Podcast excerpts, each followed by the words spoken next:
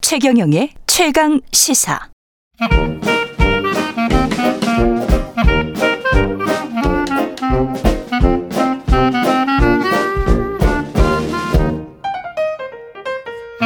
네, 최경룡의 최강시사 월요일은 경제합시다 코너가 있는 날입니다. 서강대학교 경제대학원 김영익 교수와 함께합니다. 안녕하십니까? 예, 안녕하십니까. 예, 미국 금리가 12여 15개월 만에 동결이 됐는데 이번에 동결한 이유는 뭘까요?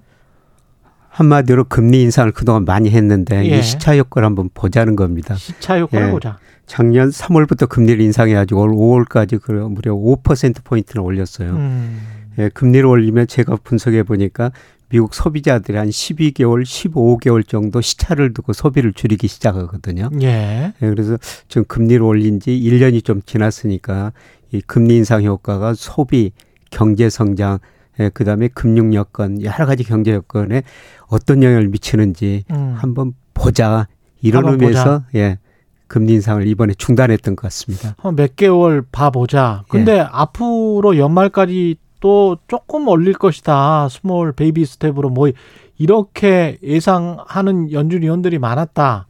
그거는 예. 또 무슨 이야기일까요? 그게 그 점도표라는 걸 보고 그런 이야기가 나오는데요. 이 예. 점도표라는 것은 연준 위원 18명이 올해 그 적정금리가 몇 퍼센트다 점을 찍게 돼 있거든요. 음, 그렇죠. 예, 그런데 지난 3월에는 중간값이 5.1%였는데 중간값이 예, 이번에 5.6%로 나왔어요. 그러니까 연말에 5.6%가 될 것이다. 예, 그러니까 올해 최소한 한 0.25% 포인트씩 두 차례 정도는 두 차례 정도? 인상할 것이다. 예, 예, 시장이 그렇게 뭐 연준 위원들이 그렇게 점을 찍어 놓은 찍어 놓은 거죠. 예. 근데 교수님께서는 아마 이번이 동, 이번 동결로 금리는 더 이상 못 올릴 거다 이렇게 지금 예상을 하시는 겁니까? 예, 저는 그- 뭐 그렇게 보고 있는데 요 아, 물론 그 연준 위원들이 저보다 더 잘 알겠죠.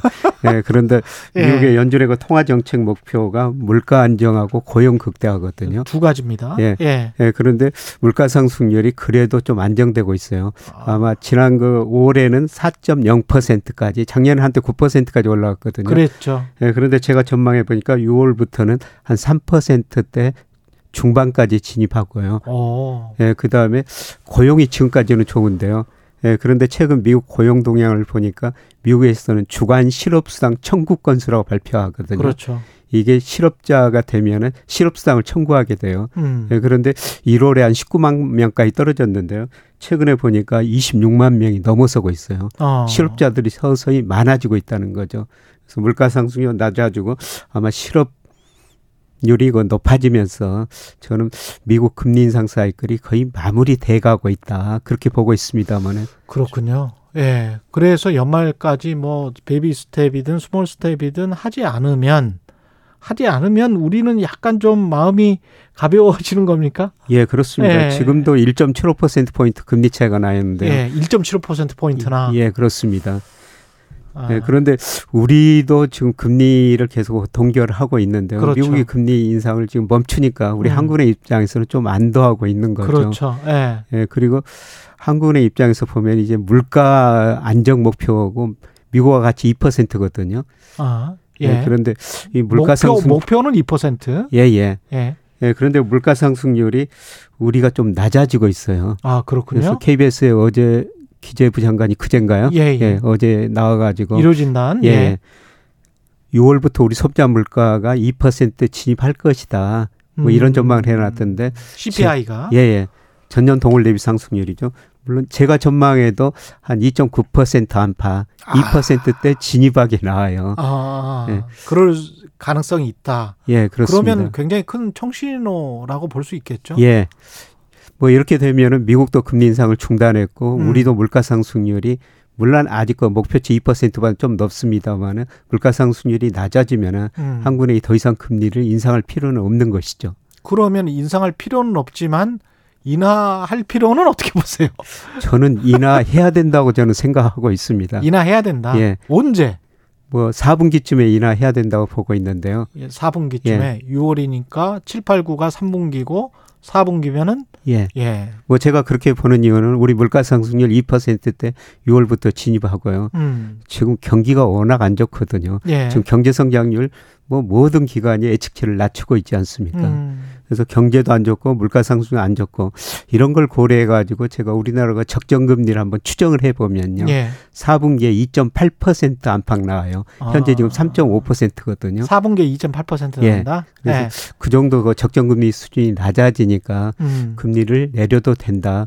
물론 그 한은 총재는 지번 그 금통위에서 물가가 2% 확신이 들 때까지는 금리 인상 생각하지 말아라. 음. 뭐 이런 거 메시지를 금리 보냈습니다. 금리 인하 생각하지 말아라. 예, 예, 금리나 생각하지 마라 그러는데 예. 예. 뭐 4분기 되면 물가 상승도 낮아지고 경기도 나빠지니까 아마 저는 인하할 가능성이 서서히 높아지고 있다. 그리고 아. 내년 상반기에는 인하한다. 그래요. 이렇게 보고 있습니다. 근데 시장은 뭐 이 기준금리하고 약간 다르게 가는 게 지난번에 뭐 주택담보대출은 한참 꺾였다가 예. 요즘은 또 주택담보대출이 조금 올랐단 말이죠. 예. 그 코픽스가 좀 오른 것 같은데. 예, 코픽스는 뭐 지난 5월 달에 3.56%로 예. 전월 3.44% 비해서 약간 올랐어요. 그랬죠. 근데 코픽스가 오른 것은 예. 예, 채권 시장 은행의 은행이 이거 자금 조달 비용이거든요. 그러니까 음. 은행이 예금 금리를 최근 조금 올리고 그다음에 저 은행채 수익률이 조금 올라 버렸어요. 은행채 발행이 늘어나다 보니까. 아. 그렇군요. 예, 그런데 저는 이런 금리 상승이 일시적이라고 보고 있습니다. 일시적으로 예, 작년 거 오른 10월을 것이다. 예, 정점으로 우리 시장 금리 떨어지고 있고요. 예, 떨어지다가 지금 많이 떨어졌죠, 사실. 음. 뭐 대표님 시장 금리 우리 정부에서 발표하는 국채 수익률, 국고채 10년 수익률이요. 작년 10월에 3. 4.6%까지 올라갔었어요. 4.6 지금 근데 한 최근에 3.5 예, 3.5% 예. 안팎인데요. 최근에 3.2%까지 떨어졌거든요. 그렇죠. 그래서 많이 떨어지다가 떨어진 것에 대한 일시적인 반등이다. 아 예, 그러네요. 금리는 하락 추세로 접어들었다. 금리를 결정하는 경제 성장률, 물가 상승이 떨어지고 있고요. 예, 우리나라 아직 저축이 투자보다 많습니다. 그렇군요. 이런 걸 보면은 예, 금리는 그 하락 추세로 예, 접어들었다. 하락 추세에서 최근 상승은 일시적이다. 저는 그렇게 보고 있습니다. 일시적이다. 예, 예. 그래서 주택담보대출 수요가 지금 늘고 있는 겁니까? 어느 정도 하락세다 금리가 예. 시중금리가 하락세다 이렇게 지금 시장은 판단하고 있는 건가요? 예, 금리도 이제 하락하고 음. 그다음에 최근에 집값이 좀 반등했지 않습니까? 예. 예. 그래서 주택담보 대출이 지난 4월, 5월 많이 늘고 있어요. 음. 예. 근데 문제는 이 금리 하락에 집값이 좀 오르고 있는데 집값이 상승 추세로 전환된 건가 아니면 하락 추세에서 일시적인 반등인가 음. 이게 굉장히 저는 중요한 문제로 생각하는데요. 예. 근데 금리를 결정하는 게 아, 집값을 결정하는 게 금리도 있지만은 경기거든요. 그렇죠. 경기는 아직 뒷받침 주택 가격 뒷받침을 못 해주고 있습니다. 금리와 경기다. 예. 아, 예. 그래서 이런 의미에서 보면은 예, 저는 주택 가격 지금 상승이 아마 일시적이고 아, 예, 이것도 경기를 일시적이다. 반영해가지고 예, 다시 예. 한번 하락할 거로 보고 있습니다. 그리고 사실 금리 인하를 중앙은행이 하는 것도 경기가 안 좋을 것 같기 때문에 금리 인하를 하는 거 아닙니까? 그렇습니다. 예. 예. 그러니까 경기가 안 좋을 것 같아서 금리 인하를 하는데 금리 인하했다고 주택 가격이 급등 다시 반등하는 거는 오래 지속되기는 힘들다. 예, 저는 그렇게 보고 있습니다. 좀 예. 지켜봐야 될 것 같습니다. 금리와 경기를 같이 보시라는 말씀인 것 같고 그러면 그 지금 당장 뭐 집을 저 집값이 좀 오를 것 같아서 집을 산다거나 하는 뭐 지금 당장 매수를 권하는 그런 입장은 아니, 아니시네요. 예, 지금 뭐 서두를 필요는 없고요. 예, 뭐 여러 가지 금리 경제 지표 보면서 좀 지켜볼 필요가 있을 것 같습니다. 예. 주식시장은 어떻습니까? 이렇게 되면 예, 주가는 최근에 미국이나 우리나라 주가가 많이 올랐는데요. 예, 예, 특히 그 미국 국가 부도 위기 넘겼다. 그다음에 금리 인상 중단했다. 음, 이런 것 때문에 미국 주가가 많이 우리 주가도 많이 오르는데요. 예, 그런데 기업 수익 그다음에 경제 변수 이런 거를 봐- 평가해 보면 특히 미국 주가가 지금 단기적으로 너무 가대평가돼 있습니다. 예, 예, 그래서 조만간 미국도 하반기 들어가지고 아마 3분기부터 경제 성장이 소비 중심으로 많이 떨어지고 음, 기업 수익도 줄어들 거예요. 음, 이런 걸 반영해 가지고 지금 상반기에 주가가 많이 올랐는데 예, 아마 조만간 미국 주가 중심으로 전 세계 주가가 떨어질 것이다. 떨어진 폭이 문제인데요. 예, 여기서 추세적으로 계속 오르기보다는 음. 좀 떨어질 가능성이 저는 높다고 아주 보고 있습니다. 제가 반론 차원에서 예. 여기에서 하- 하나 여쭤보면 러셀 지수랄지 이렇게 우리의 주, 중소형 예. 그다음에 제조업에 영향을 미치는 예, 그런 지수는 별로 오르지를 않았고 예, 주로 과거에 우리가 말했던 빵들 같은 기업들이 막 올랐었잖아요. 예, 예. AI하고 관련된 예, 예. 기업들. 그래서 그 물론 그 전에도 버블이라 그랬었는데 그 버블이 지금 또 진행되는 것 같은데 그 뭔가 좀 괴리가 있는 거 아니에요 종목별로? 근데 이게 버블이 진행되고 있는 것 같은 종목들은 지금 계속 오르고 예, 러셀 지수는 별로 안 예, 오르면 예. 그럼 이- 이, 이걸 어떻게 판단해요? 이게 전반적으로 올랐다라고 말하기는 좀 힘들지 않습니까? 미국이? 예. 뭐 전반적으로 올랐다고는 좀 힘들고요. 예. 근데 최근에 저 올해 그 미국 주가 보니까 나스닥은 굉장히 많이 올랐는데 예. 다우지수는 별로 못 올랐습니다. 그렇다니까요. 예. 지금 전통적인 쪽은 안 올랐어 별로. 예. 예. 주로 기술주 중심인데요. 그렇죠.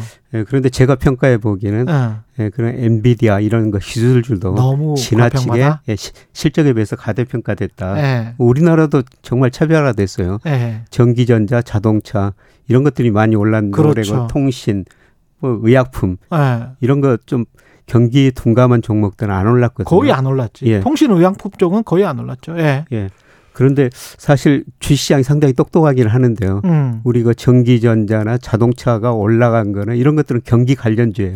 경기 민감주죠. 그렇죠. 예. 근데 경기가 회복된다고 주시장이 올랐습니다. 음. 물론 뭐 올 4분기 내년 가면 경기는 어느 정도 회복될 텐데요. 음. 그 기대를 주가가 너무 반영해 가지고 단기적으로 너무 위로 올라가 버렸다는 겁니다. 음.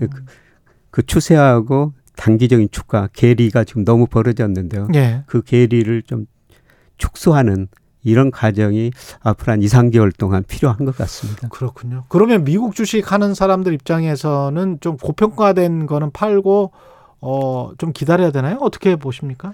저는 지금은 좀 현금 비중을 좀 늘려가지고 좀 현금 비중을 기다리시는 늘려라. 게 예. 예, 좋을 것 같습니다. 음. 뭐 제가 어떻게 미래 주가 전망을 할 수가 있겠습니다만은 어, 저는 7, 8월 달에 예. 어, 주식을 싸게 살 수 있는 기회가 한 번 더 오리라고 7, 보고 있습니다. 8월에 예, 그래서 한국은 어떻습니까? 마찬가지입니다. 방향은 한국은- 똑같은데요. 예. 예. 그런데 미국 주가하고 우리 주가하고 평가해 보면은 우리 주가는 상대적으로 경제 변수 뭐 명목 GDP에 비해서 상대적으로 저평가됐어요. 음. 미국은 고평가됐습니다. 지금. 예. 그래서 앞으로 뭐 주식을 사실 때 미국보다는 우리 주식 비중을 좀 늘리시는 게 좋을 것 같습니다. 또 차별화가 올 수 있다. 예, 미국 미국 달러화가 약세가 되면 꼭 우리가 또 괜찮아지고 뭐 이게 꼭 사이클처럼 도니까요. 예, 맞습니다. 예. 예, 장기적으로 보면은 우리 주가하고 미국 주가 상대 수익률 보면은 음. 달러 가치가 오를 때는 미국 주가가 더 좋았고요. 그러니까요. 예. 달러 가치가 하락할 때는 우리 주가가 상대적으로 좋았습니다. 그, 그 말씀은 달러 가치가 상대적으로 좀 하락할 수가 있다. 예. 앞으로는 일시적으로 달러 가치가 좀 반등할 수가 있습니다. 미국 음. 대내 불균형, 미국 정부 부채, 그다음에 대부채가 너무 많거든요. 예. 이걸 해소하기 위해서는 달러 가치가 장기적으로 하락할 가능성이 상당히 높습니다. 왜 이렇게 그 뭐예요? 고민해야 될 변수나 요인들이 이렇게 많은 거예요. 경제는 참 쉽지 않습니다. 네, 여기까지 하겠습니다. 경제합시다. 서강대학교 경제대학원 김영희 교수였습니다. 고맙습니다. 맞습니다. KBS 1라디오 최경련의 최강시사 듣고 계신 지금 시각은 8시 43분입니다.